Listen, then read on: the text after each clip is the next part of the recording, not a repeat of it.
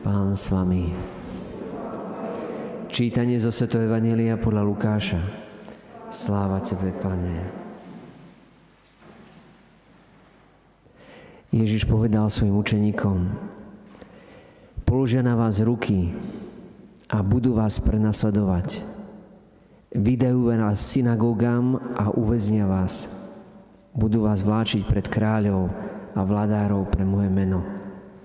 To sa vám stane, aby ste vydali svedectvo. Zaumiente si teda, že nebudete dopredu premýšľať, ako sa brániť, lebo ja vám dám výrečnosť a múdrosť, ktoré nebudú môcť všetci vaši protivníci odolať ani protirečiť. Budú vás zrádzať aj rodičia, bratia, príbuzní a priatelia a niektorí z vás pripravia o život. Všetci vás budú nenávidieť pre moje meno ale ani vlas sa vám z hlavy nestratí. Ak vytrváte, zachováte si život. Počuli sme slovo pánovo. Chvála Tebe, Kriste.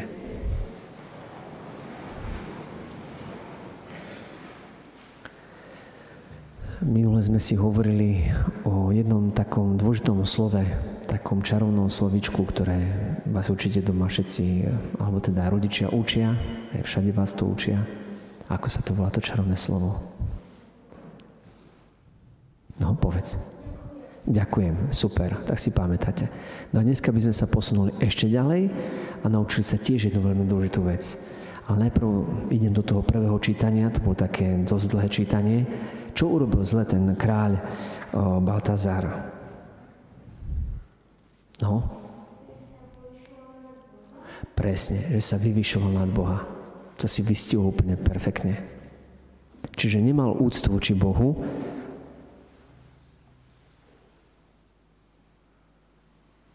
Toto je vlastne, tiež by sa dalo povedať, že vtedy v tom starom zákone pobrali z Jeruzalemského chrámu všetky zlaté a všetky iné nádoby, a ktoré slúžili jedine na, na vzdávanie vďaky voči Bohu. Čiže nesmeli sa na nič iné použiť. Ani tu sa nesmú použiť na nič iné. Nemôžem zobrať tento kalí z kostola, že použijem ho potom na fare, že budem z neho piť, ja neviem, vodu alebo niečo iné. Čiže nemôže sa použiť na nič iné, len pri Svetej Omši. A prichádza do kontaktu s Pánom Ježišom. Čiže vlastne mám voči tomuto predmetu čo? Úctu. Presne tak. A o tomto si budeme dneska hovoriť. Čiže úcta. Čiže, ale prečo má k tomu úctu? To je len obyčajný predmet, dobre, pozlátený. Čiže troška vzácný a možno, že vzácný aj tým, že je starý, že má nejakú tu aj nejakú, nejakú hodnotu, lebo má aj svoj vek, aj nejak bol urobený. Ale prečo má voči nemu úctu? Hm? Presne tak, vynikajúco na jedničku, lebo nás spája s Bohom. Preto máme voči tomuto predmetu úctu.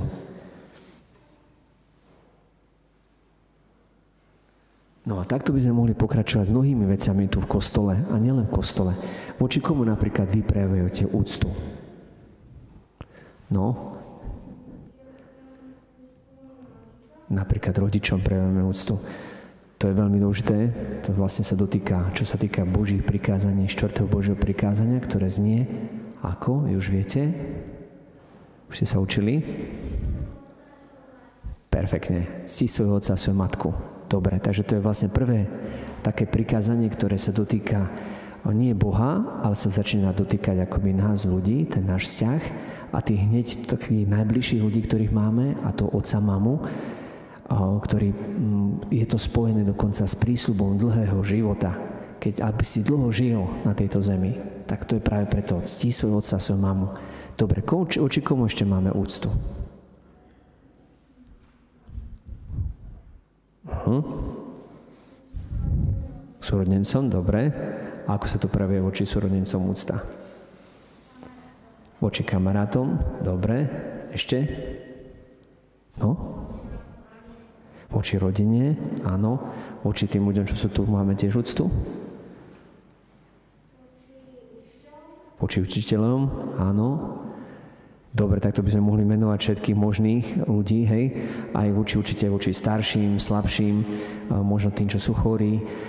Mohli by sme ísť do sveta prírody, voči zvieratkám, prejavujeme úctu nejakú, voči všetkým, voči stromom, voči... Ako prejavujeme napríklad v prírode úctu voči prírode? Takže nevyhadzujeme čo napríklad? Odpadky, presne tak. Čiže nevyhadzujeme odpadky a tým prejavujeme úctu voči tej prírode. Alebo, že keď sme v lese, tak nerobíme čo? Nerobíme oheň, alebo nerobíme krik. Hej? Napríklad, aby zvieratka sme nenaplašili. Čiže takýmto spôsobom napríklad prejavujeme v prírode úctu. Čiže nie je to nejaké poklonkovanie, že by sme... Ale tú najväčšiu úctu, ktorú máme prejaviť, tak prejavujeme komu? Pánu Bohu. Áno. Prečo? Lebo od Neho je všetko lebo On je Boh. Jemu sa máme dokonca zdávať aj poklonu, chválu, ale úcta. Úcta je to, čo v dnešnom svete najviac chýba. Keď chýba úcta otca voči mamine, maminy voči ocinovi, teda medzi manželmi, no tak to potom je katastrofa. Keď chýba úcta detí voči rodičom, tak tie vzťahy sú úplne na nič. Nefunguje to. Keď zase nechýba úcta aj voči starším ľuďom, no tak to je hrozné. Rodičia by chceli, aby ste vy mali úctu, ale napríklad oni začnú hovoriť zle o autoritách, ja neviem, o politikoch, o kňazoch, o učiteľoch a potom začudujú, že deti nemajú úctu. A takto ďalej by sme mohli ísť. Čiže úcta je niečo veľmi dôležité pre vzťahy. Tak ako vďačnosť, tak aj úcta. No a môžeme sa úcte učiť? Dá sa to? Ako?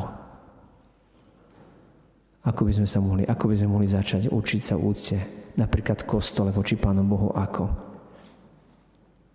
Keď sa pripravíme na prvé sveté príjmanie, alebo vôbec my tu, ktorí sme v kostole, tak ako sa môžeme učiť úcte voči Pánu Bohu? Že napríklad ne, ro, nerozprávame medzi sebou, hej, ale že rozprávame s kým? S Bohom. Hej? Čiže keď rozprávame s Bohom a nerozprávame s inými, tak tiež prejavujeme úctu, že sme ticho.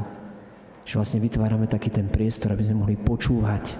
Či neskačeme do reči, akoby, hej, ale skôr počúvame Pána Boha a počúvame aj iných. Takže napríklad tým, že neskačeme do reči, keď sa rozprávajú starší, tak im prejavujeme úctu. Ale keď chceme im niečo povedať, tak poťaháme maminu alebo ocina za nohavicu a oni vedia, že chceme niečo povedať a čakáme. Čakáme, čakáme. Keď nie, tak ešte poťaháme, zase čakáme a potom nás si všimnú, že chceme niečo povedať. No a takto vlastne prejavujeme tiež úctu. Takže úcta niečo veľmi dôležité. Nie je to poklonkovanie, ale je to naozaj prejav toho, že sme si vedomí, koľko veľa sme dostali. Takúto úctu mal napríklad Daniel. Prorok Daniel. Preto sa nebal ani takého veľkého kráľa, ako bol Baltazár a povedal mu všetko, čo si myslí, čo mu Boh ukázal. Takisto ju mal svätý Ondrej, mučeník, ktorého teraz mučenickú smrť slávime.